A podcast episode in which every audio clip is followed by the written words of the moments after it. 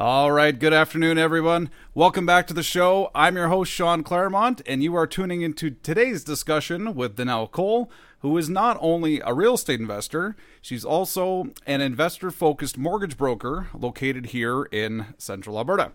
Danelle has actually built her business on finding creative solutions for her clients, both in the consumer as well as the investment spaces, and we are very lucky to have her here today and imparting on some of her knowledge to us. Danelle, thanks for taking the time out of your day and spending some time with us. Yeah. Well, thank you for allowing me the chance to share. I've definitely had a lot of inquiries as of late about all the changes that are coming down the pipeline.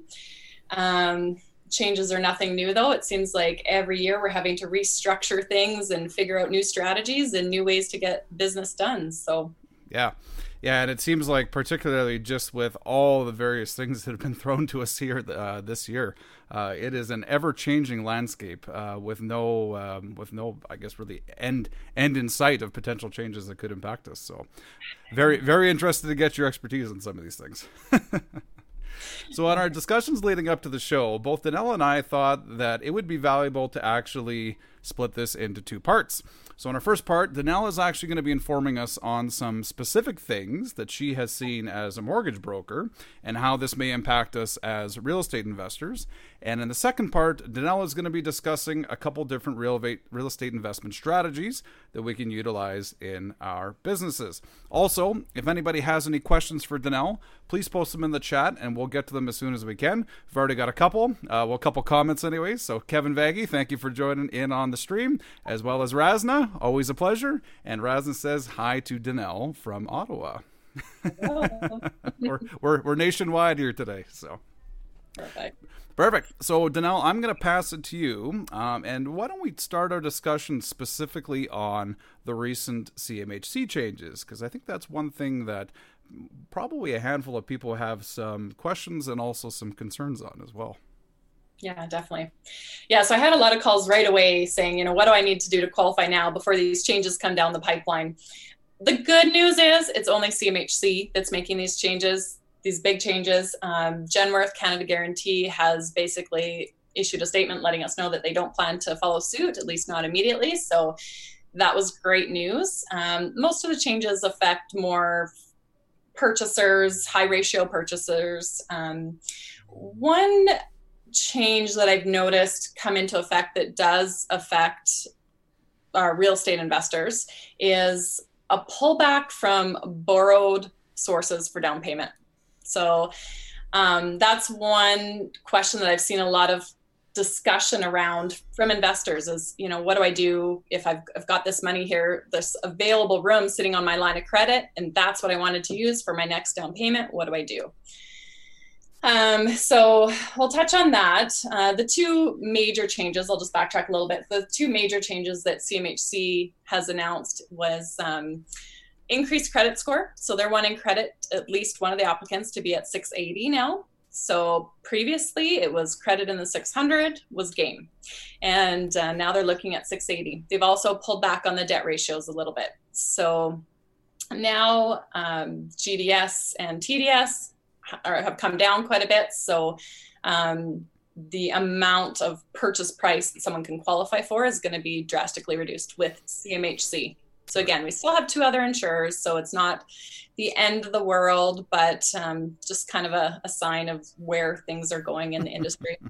There's obviously a lot of um, concern with everything that's that's going on right now in the economy and, and whatnot, and and especially when it comes to real estate investors and all the rental properties, right? Obviously, a lot of landlords have been hit with uh, tenants not paying rent for for a while here, right? And um, a lot of landlords requesting deferrals on their mortgages, that kind of thing. So of course, the backlash to that is going to be lenders needing to be a little more cautious going forward, and uh, I have definitely noticed that yeah. in submissions. Yeah. So, so particularly as it relates the, to the deferrals, so I think this is one of those things where, um, I mean, I guess a lot of people in the beginning, you know, may have kind of accepted this as a little bit of a mortgage holiday.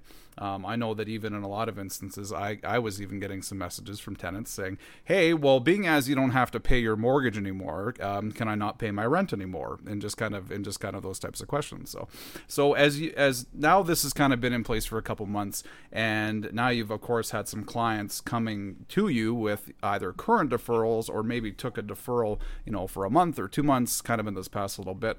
What are you finding that's really been the general response from lenders in regards to anybody who's had a deferral previously? Yeah. So, def- at the beginning, it was assured to us that these deferrals would not affect credit. It was not going to be bringing down credit score. Yep. And so, I know a lot of investors chose to take that deferral just as a precaution, precautionary measure, right? So, concern if if their tenants didn't pay rent, they just needed to save a little bit of. Uh, backup. And uh, what I've noticed here in the last few weeks is some people actually applying for a mortgage that had requested a deferral. And it is actually showing up on the credit bureau as a deferral. And lenders are declining applicants because of the deferral. Mm-hmm. Technically, they're they're coming back to me and saying if they can't afford their current mortgage, then why would we give them another one? Yeah. So, yeah, kind of disappointing because it, it's not necessarily that these investors or these owners couldn't afford it. They were just being cautious. Right? and very much and very much to what you'd said kind of kind of counter to a lot of the original communication that had came out about mortgage deferrals as well right? So. Right. Yeah. Wow. Yeah. Mm.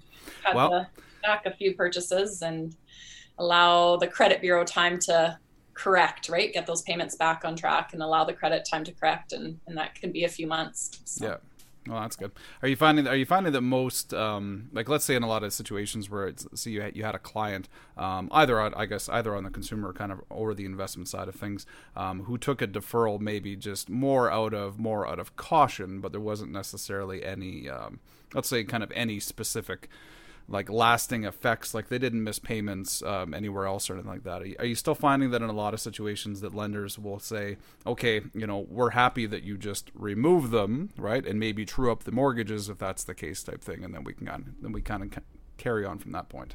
Yeah. Yeah i have. I have had lenders say you know maybe we'll relook at this again in a few months when things are back on track. Right. Okay, that's so. perfect. Uh, you had mentioned line of credit, which is an interesting one because I know actually the first um, uh, when I had gotten started, when I had gotten started in real estate investing and kind of purchasing properties, uh, my primary strategy was actually just to purchase a property, get it on a home equity line of credit, uh, start paying down, then of course basically start paying down the mortgage and kind of building that credit room on the home equity line of credit. Um, and then a lot of times my next property I would purchase with say half of the line of credit of the first property, half of my own funds. Right now, I've got two line of credits that are being built up, right, and kind of so on and so forth. Um, now, one of the things that's interesting, and I know this is something you and I were talking about earlier, is that you said in a lot of instances, lenders are not really huge on borrowed down payments, even if they come from your own sources. Right, right. More so in this market.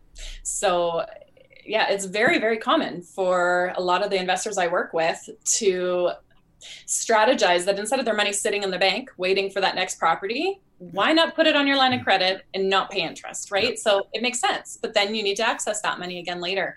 So it's really disappointing that that opportunity has basically been stripped from investors i'm not going to say altogether there's a few lenders that will allow it um, it's harder to qualify when you're using a line of credit for down payment because of the way the bank calculates the payment in the debt ratios on a line of credit.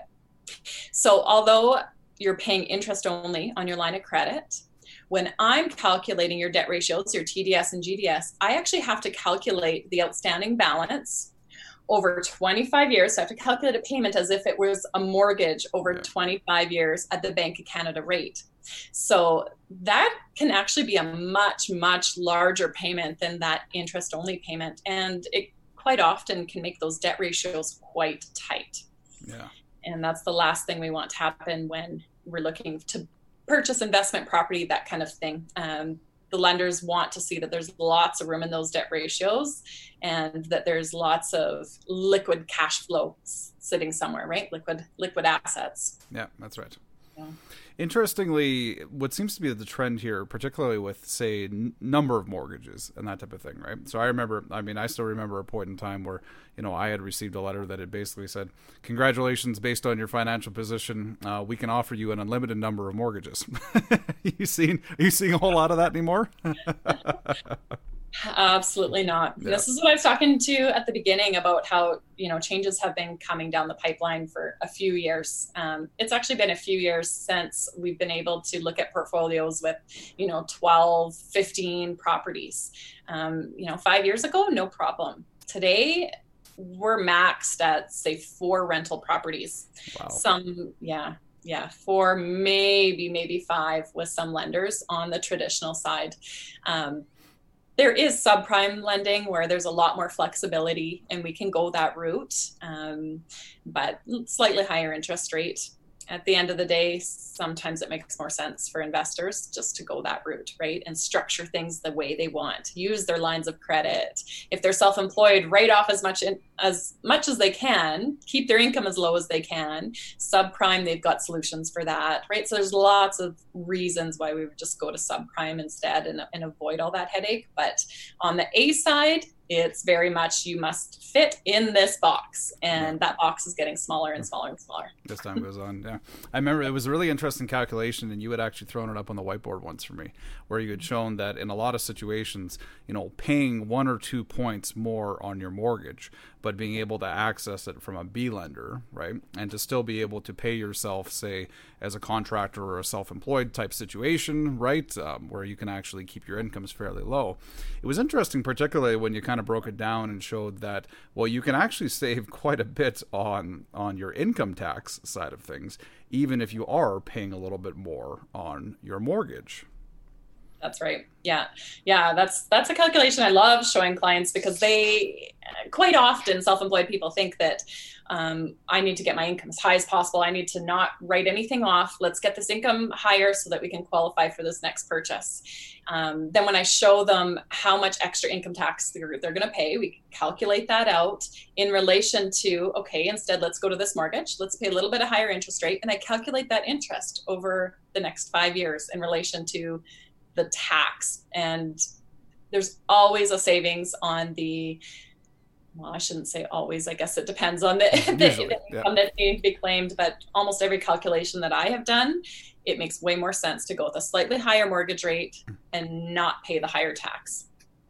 Wow and that's yeah. fantastic because I mean that opens up just a realm of possibilities for people, particularly when they're actually looking to get out of those employment type scenarios where I think a lot of people will will feel trapped in them, right? Because sure, I mean you you you you show a high you show a high employment income. Um, in general, it is very easy to get qualified, or or I shouldn't say very easy, maybe maybe quite a bit easier to get qualified for again those a lender low rate mortgages.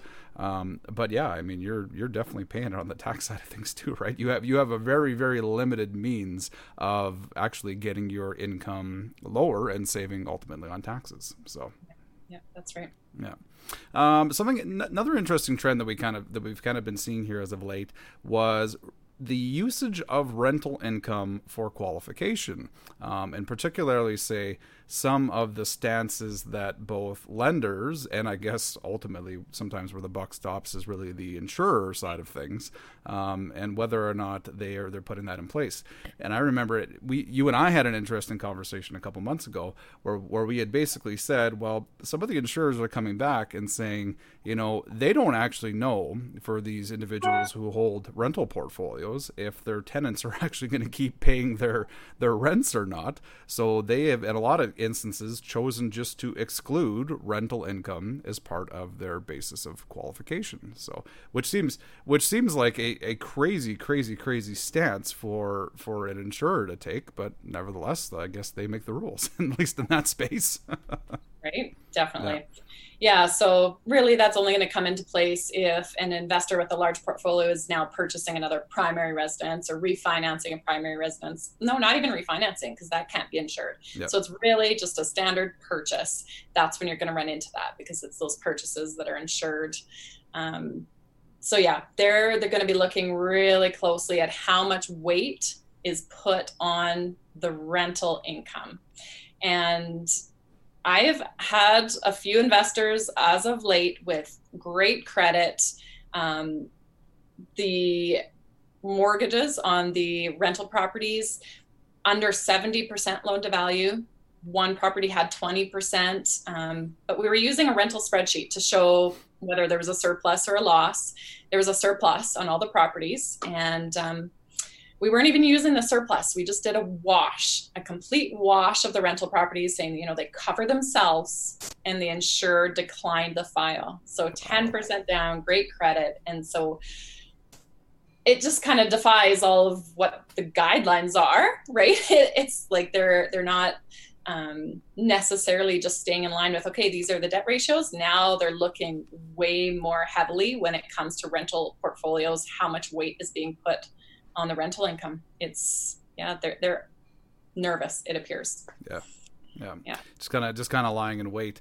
Um, something something that I that I've been noticing, particularly um, just even kind of with some of my contacts on the commercial side of things, is that it seems to be that the commercial lenders, especially, are taking a little bit more of a geographic bias to um, to some of their lending as well.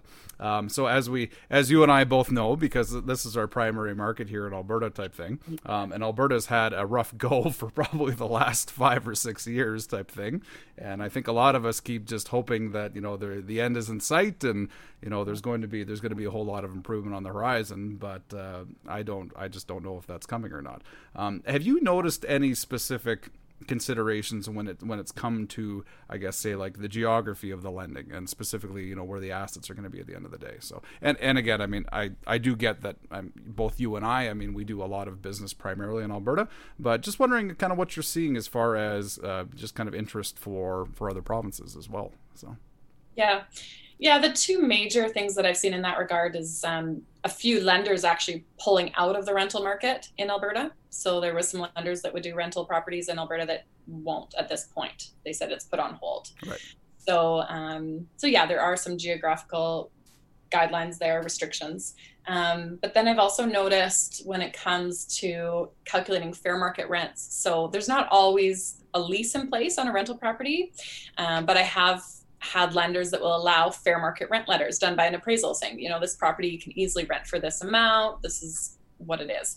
Uh, now, some lenders are not accepting fair market rent letters in certain geographical areas as well, right? If, if there's concern with, and I don't know where they get these numbers from and what the guidelines are. It's not like something that they let us know. It's just we we submit the property and then oh, okay, this lender doesn't like that area. Get, or get to find get to find out after the fact. That's lots of fun. yeah, yeah, nice, good. I was gonna say the you know the biggest thing to kind of um, help yourself with all of these restrictions, these new restrictions that are being put into place, is just making sure that there's um, well, I'll use the term cash is king, right? They really want to see that you've got liquid net worth sitting there. So if you've got um, strong RSPs or any investments sitting there, assets sitting there, that's what's going to um, help strengthen your file with the lenders, with the insurers when they know there's fallback. If there's no fallback and you've got a large rental portfolio, that's where the lenders are going to start to have concern. Yeah for sure. I really liked what you said about that specific situation on uh, your line of credit, right? So instead of, I mean, like you'd said, I mean, for most of us, if we have a if we have a debt liability that we're paying interest on, and we have cash, say, sitting in the bank, yes, it would make sense to basically just pay off that debt liability, right? But kind of, kind of, kind of a reversal of thinking. Yet, nevertheless, um, as you had said, cash is king, and probably we're one of those things that a lot of lenders are looking for. So. Right, right.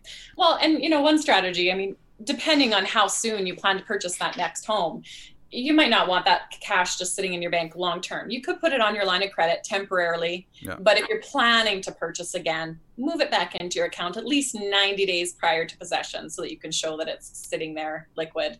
They, they always ask for a 90 day history of down payments. So, as long as you're proactive and thinking ahead, you can still use those strategies a little bit. Yeah. So be planning at least 90 days in advance. Perfect.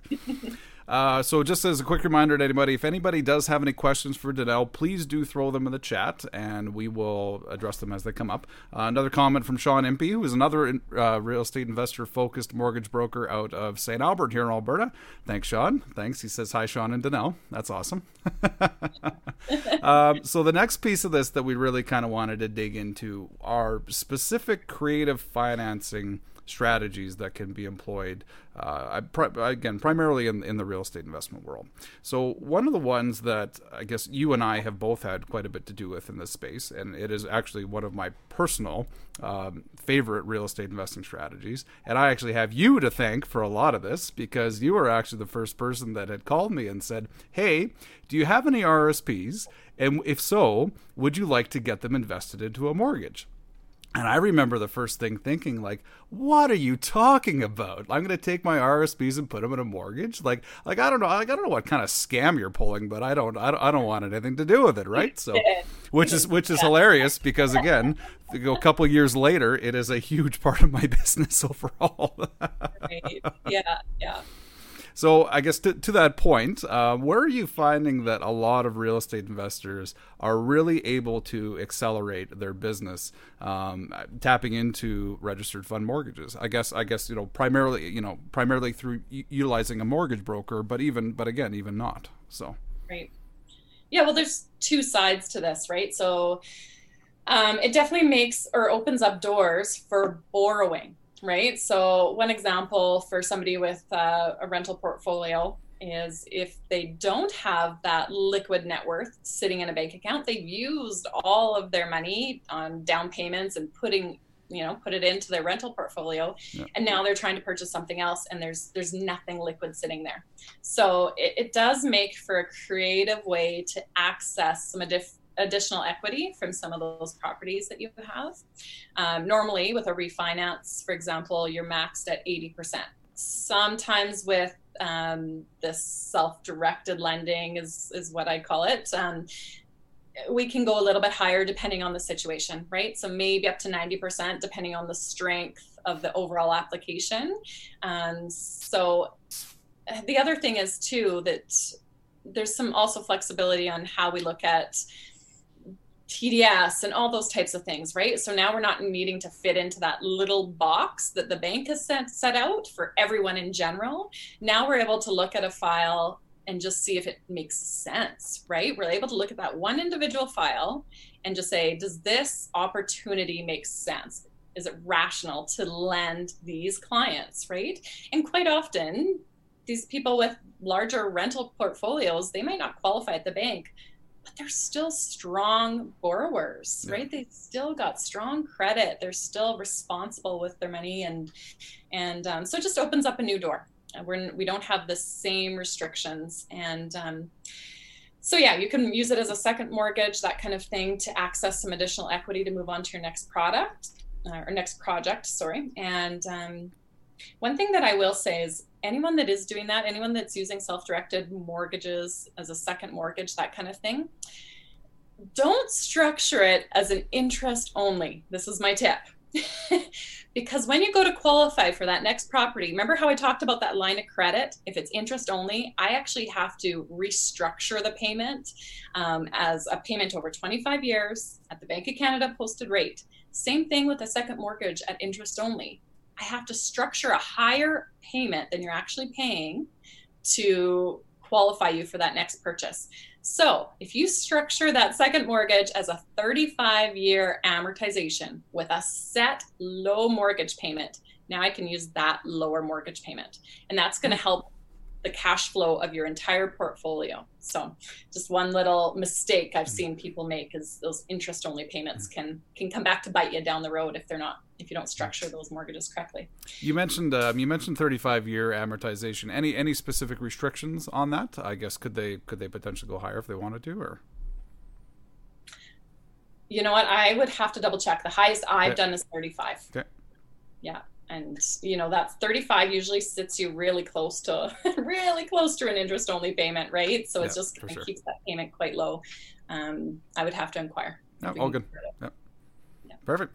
Um, so one of the things um, also on the also on the lending side of things, and I think this is one of those things where people again, I mean the the information's not necessarily out there, right? It's not it's not really all that generally accessible on things. Um, again, when you had when you had kind of approached me um, on the initial on the initial opportunity that I that I had actually invested, you know, my own RSP into, um, I had I, I, had done a fair amount of kind of research prior, and I was somewhat shocked that again there was not really a whole lot of information in the space. Um, some some information, particularly kind of what gets hand, handed down and say like you know your real estate investment groups, right, or, or real estate investors who had kind of employed the strategy before, uh, but again, not really not really generally accessible information to to the public. Um, and I and I don't necessarily know if that is you know if that's the worst thing in a lot of situations um, because again i think you know the number of the number of investors in general out there who want to self-direct their funds even if they have say like a self-directed account at the bank and they're purchasing shares and stuff like that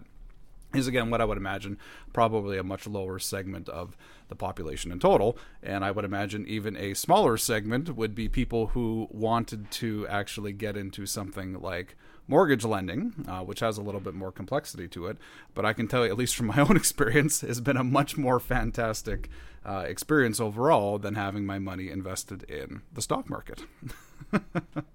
yeah, during this time, I've I've definitely had clients thank me in yeah. the recent months um, when people around them see their stocks dropping and they're still earning their set interest rate as per the mortgage, yeah. right? So, short of a default, if you're offering a second mortgage or any mortgage, first, second, third, um, at a set rate, that is the rate, the interest you are going to be paid for the term of that mortgage, short of default. Yeah. Um, so, it's beautiful.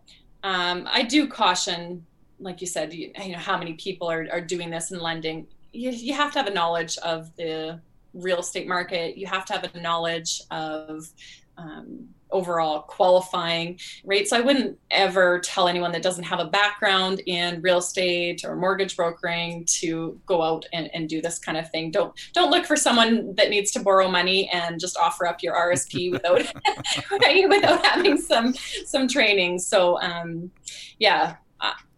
I work with investors that use their RSPs and want to lend them as mortgages and I pre qualify the borrowers ahead of time. So I'm doing the same pre qualification that I would do with any bank, right? So we're looking at their credit, we're confirming all of their income, we're getting appraisals on the property, all of those things. Um, we're making sure that we are putting our investors into a safe position, right? So, yeah, yeah the due diligence is being done ahead of time. Uh, comment comment from Sean Impey. He says, "Remember the days of 40-year amortizations ended in October 2008." That's actually around the time that I actually qualified for my very first mortgage when I bought my first house, and I'm glad I didn't take the 40-year option. I don't even know if they offered it to me, but uh, that would have been that would have been right around the time that it ended. So right. it's, hard, it's, hard, to believe we ever used to get 40-year amortizations. So. I don't oh, know. Uh, something interesting you said, particularly on on the qualification side of things, had a contact of mine actually made a really interesting point here the other day.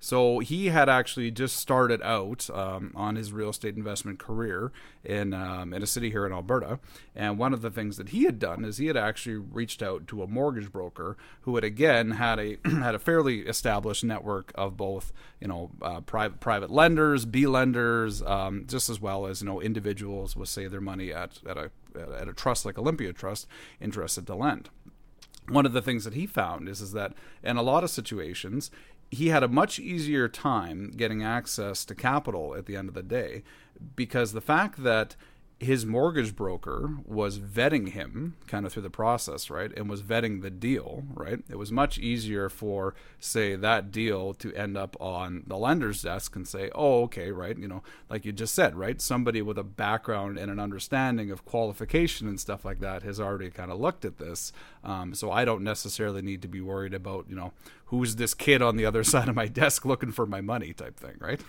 Yeah, exactly, exactly. Um, really good book is the RSP Secret. Yep. Anyone that's looking to get into that, grab that book. That'll give you a good kind of solid foundation where to start. Perfect. Uh, well, why don't we uh, just jump right into uh, lease options and particularly how that relates to the acquisition side of things. So, um, so strategy that I love, uh, particularly on uh, say like a, kind of like a rent to own type basis, right? So, I, effectively my exit strategy for for getting out of a property, um, but something that can also be very effectively used, particularly on an acquisitions basis. So, definitely. So yeah, I mean, as as things are getting more and more difficult to get into the real estate investing arena, um, we need to look at creative solutions, right? So agreement for sale, that kind of thing, um, helps people kind of lock down a, a price now, locks down a, a property, and um, allows them to buy in the future when they're able to get all their financing in line where it needs to be, right? So um, there's a lot of people right now that can't afford their mortgage. They they need help. They need an exit. And if you can just do something little to help them get back on track so you know maybe they're at risk of foreclosure and they owe $10,000 to the bank to to kind of tide things over right? If you can come in with that $10,000 and an agreement for sale and get the property back in line and and manage the property they're they're happy to walk away and say that's fine. I'll hold this mortgage for you for a year or two. You pay down the mortgage. Um, and when you're ready to buy i'll sell it to you at this price right? So yeah when things are getting tighter and tighter in this in this industry uh, definitely we're we're looking more at creative solutions like that yeah, which is a fantastic way of doing things um, because again, I mean, you can you can effectively gain, say, control over the property um, and really being financed by the owner, the vendor, at the end of the day. So saves yeah. you saves you saves a lot of headache of trying to say get a mortgage get a mortgage yourself and just buy it right at that point in time yeah, yeah. One caution I'll state is, you know, if, if you're putting a deposit down up front, make sure you're tracking that because when you go to buy that property down the road, a year or two down the road, we're going to have to prove that you did actually put some money into that the best solution is if the lawyer can hold it in trust. That's not always an option. A lot of yeah. times the seller needs that money, different things like that. But just make sure that you're tracking it, that it came from your account, your own savings, and uh, we're going to be able to provide proof of that down the road. Lenders are okay with those types of transactions still. The rent to own type scenarios, that's where lenders are shying away from. And the difference is a portion of the monthly payment or the monthly rent is coming back to the purchaser, right, right in the form of down payment. Lenders don't love that. So, uh, you know, if you can avoid that altogether, you're going to do yourself a favor. yeah. But any down payment money paid up front, and then a future purchase, banks don't seem to have any issues with that. I've done lots of those recently. Yeah. And that and that deferred purchase model is a is, is a fantastic way of, of actually you know basically putting those putting those transactions through right? Because again I mean as the as the vendor and I've and I've been I mean I've been involved in a couple of these situations right? Where I mean as the vendor my my ultimate concern is you know how much how much security can I get you know for whatever for whatever property that I'm putting up in the beginning right?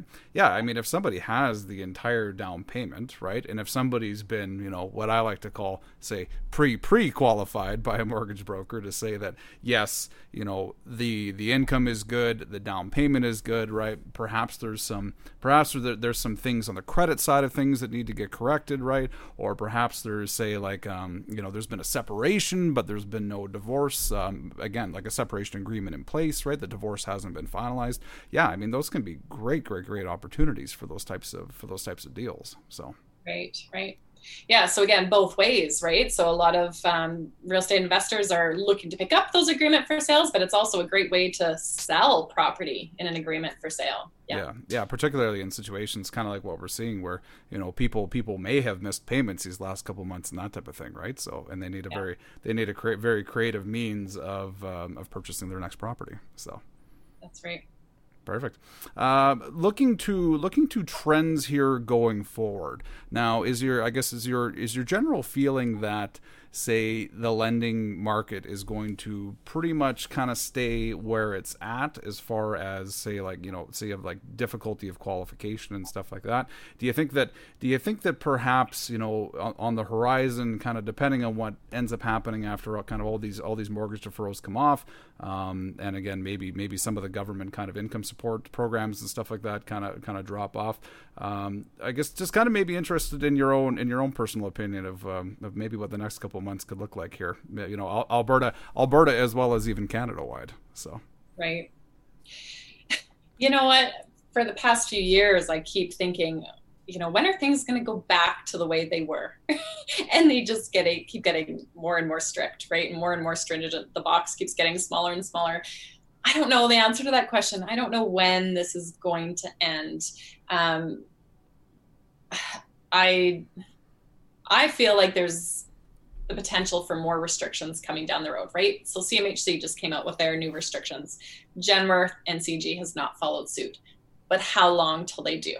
Right. So I don't know from what I've heard, Alberta in particular is not at the end of the road here with all the difficulties and struggles that we're going through, right? So it's hard to say. It's yeah. really hard to say. I guess ca- cautious optimism seems to be the seems to be the the, the constant that I'm hearing. So perfect. So Danelle, again, wanted to take uh, wanted to again say thank you for taking time out of your schedule and going through this with us. Uh, again, a lot a lot of great information, right? I mean, whether it's just the the generic information on what people should be keeping in mind uh, from a qualification standpoint, or perhaps some different means that they can be using for financing on the private side of things, or even uh, or even structuring entries or exits into specific deals and something like that. Um, so your website, and I was actually just on it here the other day, and I noticed it looks fairly new, so it looks pretty fantastic, I would say. Uh, so so again, that's AlbertaMortgageExpert.com. Um, it's actually it's down there. It's down there in the ticker somewhere. It's kind of scrolling by. So if anybody has any questions, we'll make sure that it goes into the comments of the of the chat as well. Um, on Facebook as sorry, just gonna move that there. Mortgage Mortgage with Danelle, if anybody's looking for her, as well as on Instagram of Mortgages by Danelle. So just a slight variation. Um, Danelle, if anybody has any questions for you, what's the best way that they can reach out to you? Well, if they want to connect with me on any of those platforms you mentioned, that's fine. My phone number as well is 403 505 6385. Give me a call, shoot me a text. I'd love to chat about different options with you. Perfect. Well, that was fantastic. Again, thanks for all the information. Uh, thanks for everybody who tuned in here today. Looks like we actually had quite a few people on the stream, so that's always nice to see. Hope everybody got a lot of value out of this. And we'll be wrapping things up. And again, appreciate you taking your time, and we will see you here soon. Thanks, everybody. Bye.